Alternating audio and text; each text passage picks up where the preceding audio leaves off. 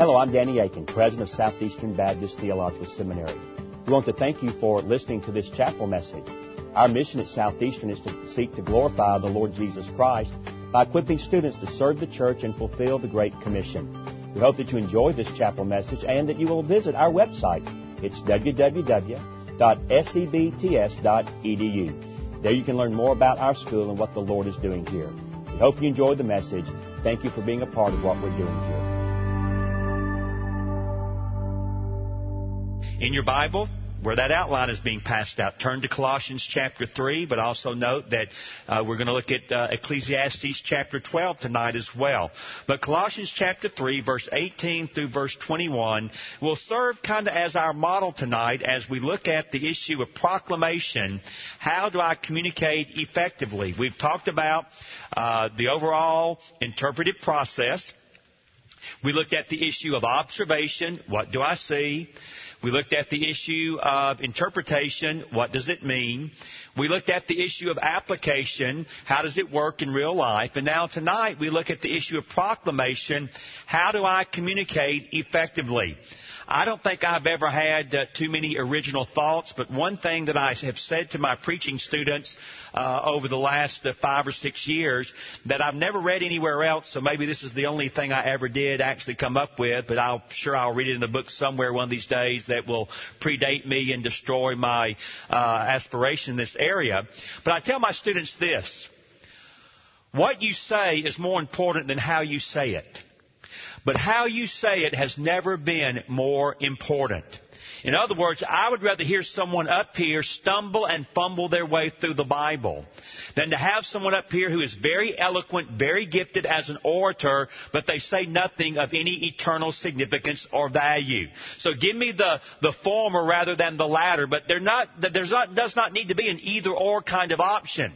So we need to understand that what we say, teaching effectively and accurately the Word of God, is more important than how we say it, but how we say it has never been more important, because our world is inundated with those who are gifted in terms of their communication skills. Furthermore, you yourselves know that if you want to hear outstanding, phenomenal, off-the-scale Bible teaching, all you got to do is turn on the TV, turn on the radio, or get on the internet, and off you are going until Jesus comes back, because it is now, we're flooded with that kind of Bible information. And yet the fact of the matter is, it's one thing to hear somebody on a computer. It's one thing to see someone on television or to listen to someone on radio. It's a different thing to see someone in flesh and blood pouring out their heart before you concerning what they believe about the Word of God. And so I don't think it is ever going to be the case that preaching from a pulpit or teaching in a classroom is going to be replaced by the internet or the television or by the radio. But having said that, we need to be the most effective communicators of biblical truth that we can possibly be. And so one facet of that is the outlining of a passage. You've done your observation. You've worked your way through the text in terms of the interpretation. Now, how is it that you're going to package this that you have learned so that you can then effectively communicate it? Well, they're on page 2. Outlining the study and overview. Let me just note very quickly the 12-step process that I follow when it comes to putting together any type of Bible teaching that I do, whether it be to 3 or 3,000 or somewhere in between. The first thing I always do is I pray over what I do. I consecrate everything I do to the Lord. I often share with people that what I do in the study is not hard work. It's an act of worship. And I indeed am asking God first and foremost to take what is in that passage and teach it. If he doesn't teach it to anybody else, at least teach it to me. Change me. Impact my life if no one else gets touched by my teaching of the Scripture. Then secondly, I let my exegesis, or if you like, my observations and interpretations drive and determine a teaching outline. In other words, I'm going to allow the text to develop an outline for me. I'm not going to superimpose an external outline on that particular passage. Thirdly, I will have as many major points as the text naturally demands. Now, this text is probably one of the easiest in all the Bible to see this, because you can look at it, verse 18 through 21 of Colossians 3. Verse 18, wives, submit to your own husbands as is fitting in the Lord. So verse 18 is talking to who? Wives. Anybody else? No. Verse 19, husbands, love your wives and do not be bitter toward them. It's talking to husbands. Nobody else. Verse 20, children, obey your parents in all things, for this is well-pleasing to the Lord. Children. Nobody else. Verse 21, fathers, do not provoke your children, lest they become discouraged. And so, if I were teaching tonight from this particular text, I think it's crystal clear. There would be four major points. Something addressing wives, something addressing husbands, something addressing children, and something addressing parents, or in particular here, addressing fathers. So you want to have as many major points as your text naturally demands. My mentor in preaching, Jerry Vine, says you're looking for what he calls the seams in the text, or as he likes to use the analogy, he said it's like splitting a piece of wood. Find the grain, find the seams, and split the wood right there. All right, then number four. Make sure your major points and your subpoints arise clearly and naturally out of the text. In other words, you should be able to see your outline in the text. In other words, I ought to be able to not even have this piece of paper in front of me, look at the text and realize there are four people that are being addressed in this passage. Wives, verse 18, husbands, verse 19, children, verse 20, and fathers, verse 21. I then may have enough information in the text to even develop subpoints related to each of the main points as well. And you can see that in the outline that I've given you, I did that. It's very clear in verse 18, wives, submit to your own husbands as is fitting in the Lord. I could have said, point number one, wives, submit to your husbands, but I knew that was a little bit harsh, a little bit strong. Sometimes people won't listen to what follows because they hate the word submit. So I changed it and used the word yield. Actually, the word submit is more accurate to the text, but the word yield is actually a pretty good explanation of what it means to have a submissive attitude. But I didn't ignore it completely. I point out that, first of all, wives will give their submission to their husbands when they yield. And secondly, they will give their adoration to the Lord. You say, how do you get that? Well, wives, submit to your own husbands. There's the first subpoint. As is fitting in the Lord, there's the second subpoint. In other words, when a wife is submissive to her husband, she will also bring glory, adoration, praise to the name of God. And so, points and subpoints should arise naturally and clearly out of your text of Scripture. Number five, and this is just a Danny Akin principle here, but one I think that is wise. State your points in the present tense and always do so in complete sentences. Be clear, concise, and true to the text. In other words, less words is better than more words. Clear, striking, pointed vocabulary is better than vague and fuzzy vocabulary. Furthermore, we speak in the present tense because we're speaking to the audience that we're talking to right now. So we don't want to talk in the past tense. We want to talk in the present tense. Furthermore, complete sentences will force you to think clearly. I don't like phraseological outlining where you talk, for example, about the cause of the issue, the cost of the issue, and the cure of the issue. I don't think phrases help. I think you want to force yourself to know so well your text of Scripture that you can articulate in a nice, concise, clear, present tense sentence what this text is addressing and talking about. All right? Number six, make your points the application of the message. In other words, let your points inform, instruct, and inspire your people as to what they should do. In other words, some pastors and some teachers will explain the text. Then if they've got time, they will apply the text. I find that to be a very unhelpful pattern. It's much better to kind of what I call weave everything together so that your exposition and your application are given together. So if I were preaching this text or teaching this text tonight, I would say, all right, there are 4 things I want you to learn. And 4 things I want you to do in the home and in the family life that God has given you. Number 1, wives. You yield to your husbands. That is both the essence of the text, and also it is the application of that text as well. Husbands, I want you to love your wives. Now again, this is an easy text to apply this to and to demonstrate this by. But again, what we want is our application to be woven into the points of our outline. Number 7.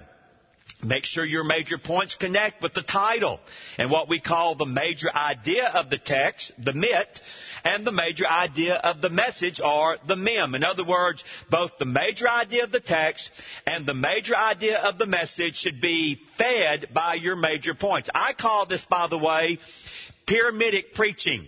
In other words, to the best of my ability, I try to put the major idea in my title. I don't try to be cute, but I do try to be clear. You say, so you think this text is talking about when Christ is Lord of the home? I sure do. In fact, I think I can make a doggone good argument. That's exactly what he's talking about. In fact, very interestingly, twice in this paragraph, he uses the phrase, in the Lord, to the Lord. If you look down to verse 23, where he is concluding this whole section, there he is talking to slaves and masters. But verse 23 would apply beyond that. Whatever you do, do it heartily as to the Lord and not to men. Furthermore, if you go back to the prior context and you look at chapter 3, in verse 16, let the word of Christ dwell in you richly in all wisdom, teaching and admonishing and so on. So when the word of Christ dwells in you richly, when you are doing everything as to the Lord, then I would argue that that is when Christ is Lord of the home. So if you want to see what a home life looks like that is under the lordship of Jesus Christ, there it is in point 1, 2, 3, and 4. So the subpoints feed the major point. The major point feeds the title. And to the best that you can, put your main idea of the text and your main idea of your message or your study in your title. Then number 8, make sure your subpoints connect with the major points they support. That's self-evident. Then number 9, I call this the Charlotte Aiken rule. Because over the years, my wife has said to me, when I have always asked her, as all preachers do, when I get through, honey, how did I do?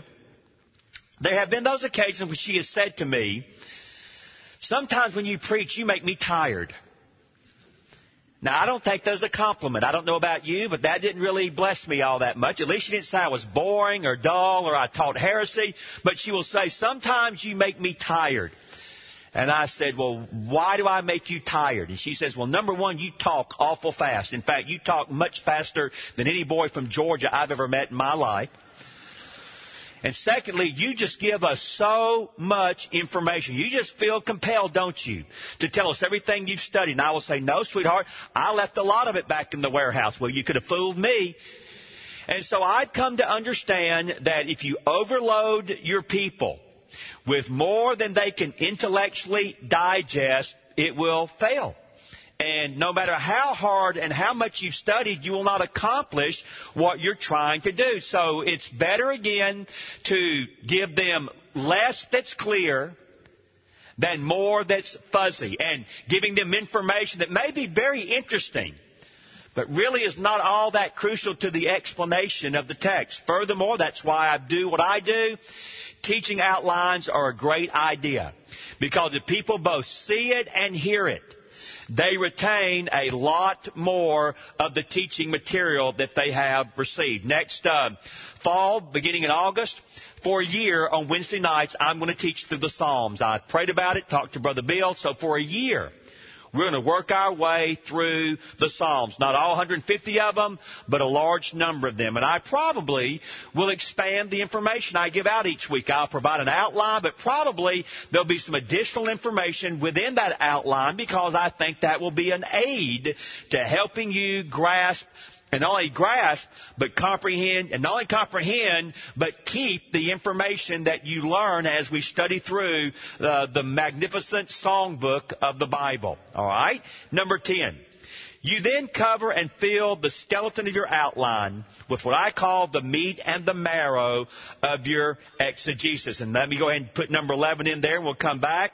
Write out then your study merging all aspects of your preparation with a view of, number 1, exalting our Lord, and number 2, edifying your audience here and now. You say, what do you mean by merging the aspects of your meat and marrow, or filling the skeleton with your meat and marrow? Well, that's what you've done in your observation and interpretation.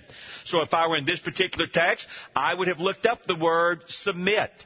I would have tried to figure out what he means by the phrase, it is fitting or appropriate in the Lord. You say, I can't study Greek. Yes, but you could take the New King James Version that I'm using and also read what does the NIV say, what does the New American Standard say, what does the ESV say, what does the Message say, what does the King James say, and you can read multiple translations as well as by you very fine commentaries and look and see what they think it means about what fitting in the Lord is. Furthermore, most of you, if not all of you, should recognize there is a parallel text to Colossians 3, 18 through 21, and that is Ephesians 5, 21 through chapter 6 and verse 4. So if you would like Paul himself to expand out for you what it means for a wife to submit and a husband to love, especially that, because in Ephesians 5, from verse 25 through 33, he expounds upon what it means for a husband to love his wife. And so I'm going to look up and complement the idea of submitting as fitting in the Lord. Looking up verse 19, love your wives and what? Don't be bitter toward them. Verse 20, children, obey your parents. Look at that next phrase, in all things. Well, what does that mean?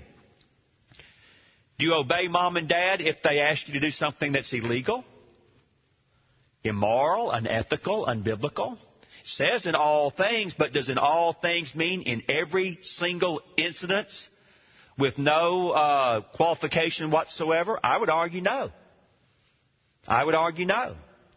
Same way with a wife. Does a wife submit to her husband in everything, as Ephesians 5 says, if her husband asks her to do something illegal or immoral? I would argue no.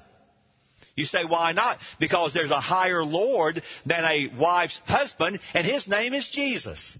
And if you have to make a decision between submitting to Jesus and submitting to your husband, then your husband loses every single time. If a child has to make a decision between obeying God and obeying mom and dad lose. And so I've got to grasp what does it mean in all things, but then what does it also mean that it's well-pleasing to the Lord? Then verse 21, I'm going to do a study of that word provoke. And I'm going to try to figure out also what is meant by that phrase, lest they become discouraged. And so I'm going to study the words. By the way, you would know this if you could read Greek. There are 5 imperatives in verses 18 through 21. These are not just regular verbs. They're imperatives. They're words of command. Wives, submit. Husbands, love. Husbands, don't be bitter. Children, obey. Fathers, do not provoke. And so God is not asking. God is not suggesting. God commands each member of the family to fulfill the precise and specific assignment that He has given them. Then step number 12, practice reading your text repeatedly and out loud. You say, why? Because I believe it is a sin to read God's Word poorly. You want to know where the punctuation is. You want to know how certain words are to be pronounced. And you want to make sure you read God's Word well. Look at page 3 then.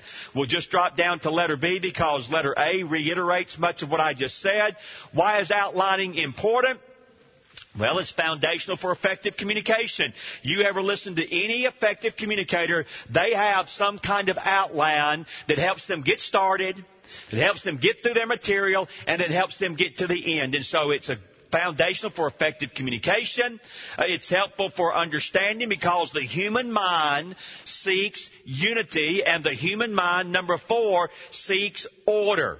That's the way our minds function by the way God put them together. Number five, it helps us to know how we have gotten where we are and where we are wanting to go. So if I'm in this outline and I'm dealing with wives first, I know next I'm going to deal with husbands. And after that, I know I'm going to deal with children. And after that, I know I'm going to deal with parents. And after that, I'm going to deal with children. After that, I'm through. Time out. Time to move on. I'll have some kind of conclusion, but I kind of can pace myself then. And again, I don't care where you are. You've got to do what you do within a particular frame of reference with respect to time. Maybe for some reason you're going to be teaching someday somewhere, and though you prepared for 45 minutes, you're going to have 20 if you're going to honor the context of where you are and what's going on. Well, how are you going to get that puppy down from 45 minutes to 20 minutes? Well, you're going to cut. And you need to cut at certain places to keep yourself online and keep yourself on point so that you know where you are as you're working your way through your message. Number six, it helps you gain a proper perspective on the text you are studying. It helps you in some ways see how the author of Scripture packaged his argument and put it together. Number seven, it helps you discover the pattern or the order or the logic of the original author. And, of course, with Paul, that's usually quite easy. Number eight, it's important because it helps us isolate the main idea of the original author. And I don't think there's any debate. He was interested in the Christian home in verses 18 through 21. And number nine, it helps us identify the main points or thoughts in the text as well as the subpoints which explain and amplify the main points of thought. Page four then, a simple guide for good outlining, four major ideas. I'm just going to hit this very quickly. First of all, a well-developed outline has structure. And I might also add it's going to have a parallel structure as well. If you look at this outline, the first word of each of the main points starts with the what? The wife, the husband, the children, the parents. You will then see that following each of those nouns is a verbal phrase. Will yield, will love, will honor, will encourage. You then see that the end has a similar pattern for the direct object. Their husbands, their wives, their parents, their children. And by the way, this particular outline, at least as its major points, is not alliterated. The subpoints are, but the major points are not. And so some people are very good at alliterative outlines. Some people are not. If you're not good at it, I beg you in Jesus' name, don't do it.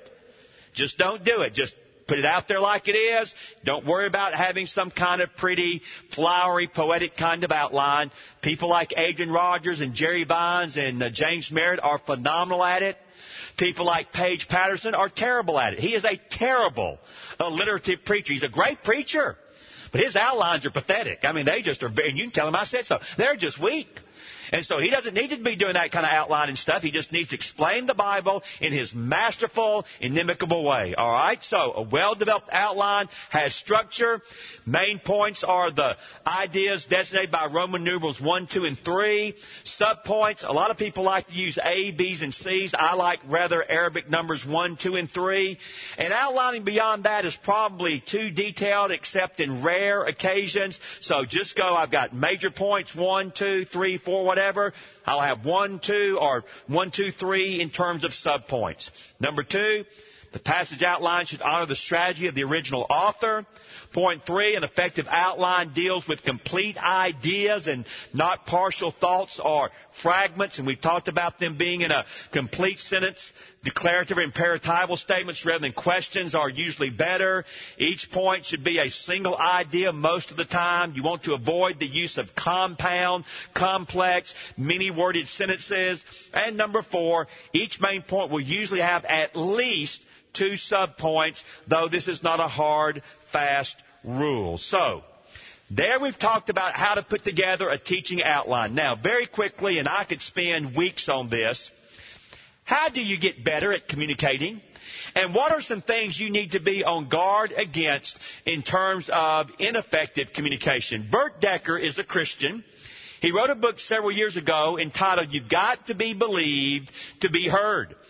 People pay him $5,000 and $10,000 to come in and sit down with them and watch them and then help them understand better how they can communicate. My good friend Al Mohler had Bert Decker come and talk to him for free. And he looked at Dr. Mohler and said, well, the first thing you need to do is smile. And Al said, why? He said, because you're making my point, you don't smile very well. Furthermore, Dr. Mohler actually shaves at least twice a day and sometimes three times a day. His beard grows so fast, so he has a dark face. Well, if he's got a dark face and he doesn't smile, you think he's mad all the time. In contrast, of course, I'm Mr. Howdy Doody. I'm just the other extreme of the thing. And so you've got to learn where you've got strengths, where you've got weaknesses. And so very quickly, there are 8 major areas that need to be addressed for effective communication. I'm just going to hit these very quickly. First of all, eye communication. The most effective device you have in communicating after your mouth is your eyes. So what you need to do with your eyes? You first of all want to use involvement rather than intimacy or intimidation. You say, what does that mean? We'll look at number 2. For effective eye communication, it's good to count to about 5. In other words, if I look at you, 1, 2, 3, 4, 5, you're okay. Now I'm over here, 2, 3, 4, 5, and I'm back here. It doesn't bother you, but if I get over here, and I just look at you and just keep looking at you, and she knows I'm looking at her, right? And yeah, you know, it just makes you nervous as a cat. And so she puts up the screen, and I know, oh, I'm sorry, and so I have to get back in. But the other thing you want to do is you're going to see there is where you just, you know, you're shifting all the time. You know, like a, now I need to be careful. I start to say a used car salesman, there might be one in here. But the fact of the matter is, if you've got shifty eyes and you can't look people in the face, they wonder, what's he or she hiding? Now, understand, in a group like this, if I move from the front row to the back row, I can pick out one of you. But the fact matters, all of you in that general vicinity think I'm looking at you. And the fact is, I can't see past the third row very well because I have that kind of vision issue. So the fact matters, I can't see, tell about any. I can first see that there's an orange shirt back there. If I squint, I can see there's kind of some kind of line in it. Please tell me that's not a Florida Gator shirt. All right, good. Then you're okay. I'll pray for you at the end of the service, and it'll be a sweet prayer. But anyway, so the fact of the matter is, if you just look in the same area for a while, in fact, and this is on Wednesday night, but if it were Sunday morning, I would quadrant the place off. 1, 2, 3, 4, 5, 6, 7, 8. And I would just move. Over here for 4 or 5, I might come here. In my mind, not locking into it because I'd forget what I'm saying, but I'm just moving from quadrant to quadrant. Maybe I look at the same one twice before I get over here. That's okay. I know that eventually I'm going to move over here and look at this group over here if there is actually anybody over there. If there's not anybody over there, I'm not going to look over there. That'd be really stupid. And I've seen people do that. By the way, they come up here and I'm like, is there somebody up in the grandstands that we can't see? I mean, why are you doing that? And I don't know if Brother Bill does this or not. I don't think he does. I never turn around and talk to the choir. I never turn my back on the main congregation. If they're in the choir, that's their business. They get my backside. But the folks out here, they're getting well, maybe it's not the best side. It's the best I think I've got. So I'm going to give them the front side, all right? But beware of looking too long. Beware of eye darting or slow blink because, again, people think you're hiding something. A great way for those of us that do communicate all the time, watch yourself on video. It is painful. It is agonizing. You will want to go out and commit suicide, but it will make you a better communicator because you'll see the obnoxious, odd, weird, bizarre, not helpful things that all of us will get into the habit of doing if we're not continually evaluating ourselves, all right? Secondly, posture and movement. Stand tall. One of the worst things you can do in communicating is to slouch over, to not stand erect. And so, and if you're short like me, you need to get as much height as you possibly can. So you stand up. You almost think in terms of fact, one of the exercises you can do is put your back against the wall where you can actually stand and then walk out and stand high or tall like that. Because posture communicates confidence, communicates you feel good about what you're sharing, and it also communicates better with the audience that is watching you. Watch your lower body. Some people get into a habit. I've got a good friend. I won't call Al Mohler by name, but he has a tendency to do this. He rocks back and forth. Now, if you are a rocker back and forth, it's really easy to fix that. Put one foot in front of the other. Now try to rock back and forth. You're going to fall on your backside. It won't happen. And so if you have that tendency, put one foot in front of the other. If you have a tendency, you can always, now it's not good. Some people lock in. They never move again. But if you have a tendency to do that, then put your hands in, lock in for a while, and you'll slow yourself down in terms of your body movement that's not very helpful. You say, what's the ready position? You have the pressure of your feet forward, not backwards. In other words, you let your people know, I'm excited about this. I want to talk to you about this. It's not like I'm not really all so sure whether I've got anything worthwhile to say or not. So I lean back from you. No, you put the weight of your body on the balls of your feet, leaning forward. You'll communicate better. Then move. But let me say, beside the word move, be natural. If you're not the kind of person that likes to move around a lot, and I don't, I'm limited, then don't. But don't just lock in, hold on here, and never move anytime and every time. Now, actually, you say, well, can you be an effective communicator like that? John MacArthur is. I'd say Dr. John does pretty well with about 7,000 listening to him every week and millions listening to him every year. But Dr. MacArthur does not move. He gets behind the pulpit, and he ain't going anywhere. Some other people, though, are like blooming yo-yos or pinballs, back and forth, back and forth, back and forth. I was at a church one time. This guy got up there, and I want to tell you, he screamed and yelled, spit, foamed at the mouth, ran back and forth. I mean, he never said a word. I don't even think he ever mentioned Jesus' name, but he was kind of... So anyway, Paige Patterson, this is pick on Paige night. Dr. Patterson gets up, and he gets up there and he says, well, my dear brother, I want you to know you're more fun to watch than you are to listen to. And he laughed, and everybody laughed, but he didn't realize he was too dumb to know. He just got slam dunked. Because to say to you, you're more fun to watch than you are to listen to, that is not a compliment. Okay? So your posture, your movement. Number three, your dress. Always be appropriate. Dress and groom at the conscious level. That means you're thinking carefully. How do I look? What have I got on? If you're preaching with a coat and tie, guys, you button that jacket. If you're too fat to button that jacket, then you go on a diet or get a bigger coat. And I mean that. I had a guy in preaching class one day, and he was, and I said, just too fat, ain't you? And I did. We only weighed about 350 pounds. And I said, you know, you are a great communicator. And he is. I mean, he can flat preach. He can exegete the text. But I said, you know what? People don't take you serious because you're undisciplined, because you're mammoth. And I said, being overweight is sin. Am I incorrect? No, I'm not incorrect. It shows a lack of discipline. It shows a lack of Christian maturity. So you want to dress appropriately. If you can't button your jacket, lose some weight preferably, or get a bigger jacket. Give people feedback. Let your wife especially help you guys. Be observant. Test out the first 2 seconds. You say, what does that mean? People make a first impression about you in 2 seconds. 1, 2, and then it's over. You don't get to make a first impression twice. It just happens one time. Now, let me say this and I'll move on. This is me, but I'll stand by it. If you are a teacher, conservative is better than loud. And secondly, better to be overdressed than underdressed. In other words, let's say I had come tonight and I'm looking around. Is anybody in here? I can't see. Well, does anybody have a coat and tie on here? Anybody? Hand up real quickly. No. One. Right here. Overdressed. That's okay. It's okay.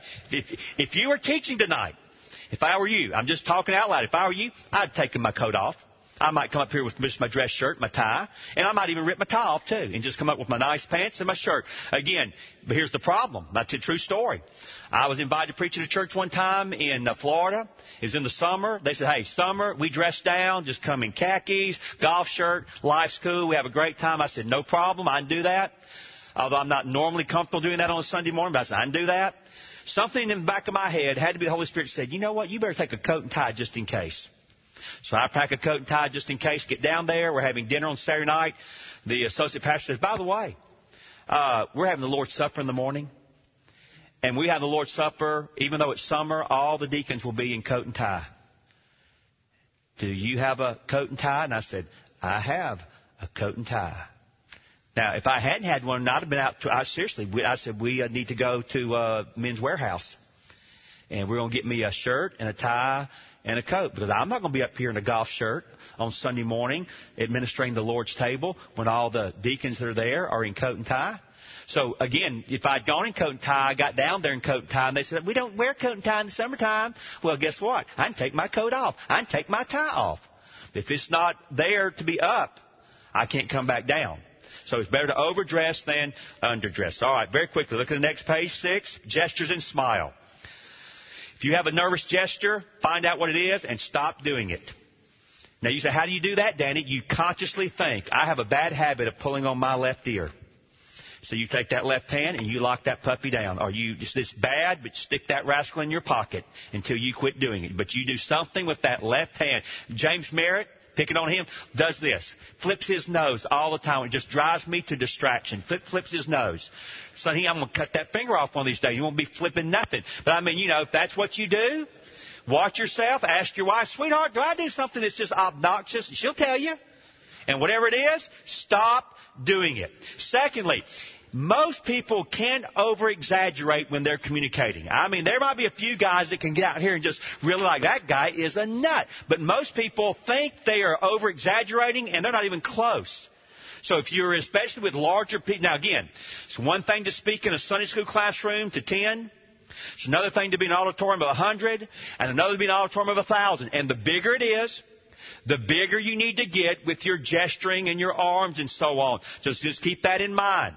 Thirdly, smile, but find out which third you are in. You say, what does that mean? Either you are a frowner, a happy face, or a medium kind of pleasant face. I'm a happy face. Dr. Mohler is a frowny face. So whatever you are, you've got to work at compensating for that and pushing yourself into those other categories as well. Lift your apples means to smile. Your smile does affect you. People feel more comfortable when you smile. They feel like you're on their side. You can even be saying, you know, folks, I just really need to talk to you tonight about the fact that you're sinning against God if you don't tithe. Now, I'm not saying that to make you mad. I love you. But you sin against God if you don't tithe. Now, it's one thing to say, you know, he's not just telling me I'm going to burn in hell for doing it. He's not snarling at me. You sorry, good for nothing, carnal reprobates. Give your money to God. What's wrong with you? Well, now you're like, good night. His wife not been nice to him for a couple of weeks or something? What's the deal here? So again, especially when I do all this marriage stuff, I'm telling you, strong family medicine always goes down better with laughter and a smile. And so, but again, you can't smile when you're talking about hell. If you do that, there's something you need to see with some of my counseling guys over the seminary. Finally, number 6, phony smiles don't work. So if it's not real, don't do it. Don't try to fabricate it. Don't try to fake it, because fake smiles are almost always read well. Number 5, voice and vocal variety. Make your voice naturally authoritative. I tend to talk up here like I do all the time. Use the voice of a roller coaster means what? You go up and down in terms of volume. You go up and down in terms of rate of speed. You know, in other words, you want to vary your voice so that you do not get into the death of communication, and that is a monotone. Be aware of your telephone voice. Some have said you want to really hear what you sound like. Call voicemail, talk to yourself, and then listen to yourself. And it will tend to make you kind of nervous. But it, again, is like watching yourself on video. You don't sound like you think you sound. Put your real feelings into your voice. In other words, let your degree of passion flow right in. Learn to tone and relax your voice, which means learning to breathe from the diaphragm so that you don't strain your vocal cords. Learn to protect your voice. In other words, if I'm talking even to you tonight with a microphone, I don't talk to this first row, second row, third row. I talk back to you. And if I can reach those folks back there, and let's say I didn't have a microphone, I can still figure out how to get my voice back there to you on the back row. And these folks down here, they can hear just fine. So you have to recognize if I'm going to reach a room of this size, I project my voice for those furthest away, not for those that are down here on the front row. By the way, that also affects eye contact. And you tend to, again, some people occasionally look up over their audience. But some people look down so much they never make contact with the folks in the middle and toward the back as well. All right? Move to number 6, words and non-words. Learn to build your vocabulary, not out of arrogance, but just that you want to give your mind to God in every way that you can. Learn to paint word pictures if you can. I struggle in this area. This is something I'm not good at. Number 3, beware of jargon. That is wasted words, useless words, words that are not really contributing to what you're trying to communicate. Find your level of non-words. You say, what do you mean by that? Well, that right there. Or with my son's generation, everything used to be concluded with, you know. Stop that. Stop that. Now, I know what's going on. You think there's always got to be sound. No. Sometimes silence can be deafening, which is why at the top of the next page where it says replace your non-words with something more powerful, communicators will tell you that few things are more powerful and more effective in effective communicating than the pause, because it lets people's mind catch up with you. It lets people's mind come to a stop. I've even done this sometimes when I'm preaching, not to just be playful, but to watch. And every now and then there'll be people that will kind of have zoned me out. I'll see it.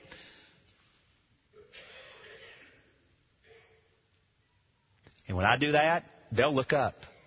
What was that? Well, what it was the silence that they had not heard since I started going at 455 miles an hour about 25 minutes ago. So you say, well, they'll think I've forgotten what I'm supposed to say. Well, if you have forgotten what you're supposed to say, one of the things you can always go back and do is just read your text again. Or you can always do what we call Humpty Dumpty and go back and just pick up. Now, what I was saying a moment ago was repeat what you said. And that usually gives your mind a chance to pick up where you need to go ahead, okay? Record yourself. Practice with a buddy. Number 7. I've got to pick up the pace. We're out of time. Listener involvement. Maintain that eye communication. Learn to move appropriately. Use visual aids when appropriate. Ask questions. And, of course, if you're up here like this, we mean rhetorical questions, not where you're actually going to get feedback, though sometimes you may actually do that as well. Use demonstrations and be creative if you're good at it. But I put in my notes, don't ever be goofy and don't ever be silly. And then number 7, try something new. But again, make sure you have good reason to believe that it will accomplish the end for which you intend. Finally, number 8, humor.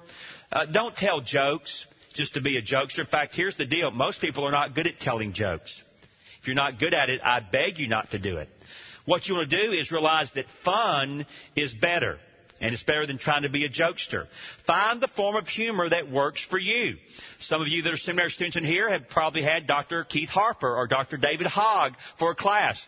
They're funny in their cynical, kind of looking at life from a weird perspective kind of a way. They are. I mean, Dr. Harper is filled with lemon juice.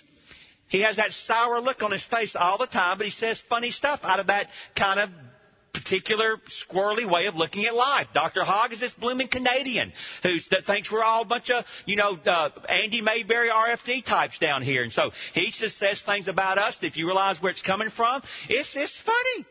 It's just funny. So you're funny in your own kind of a way.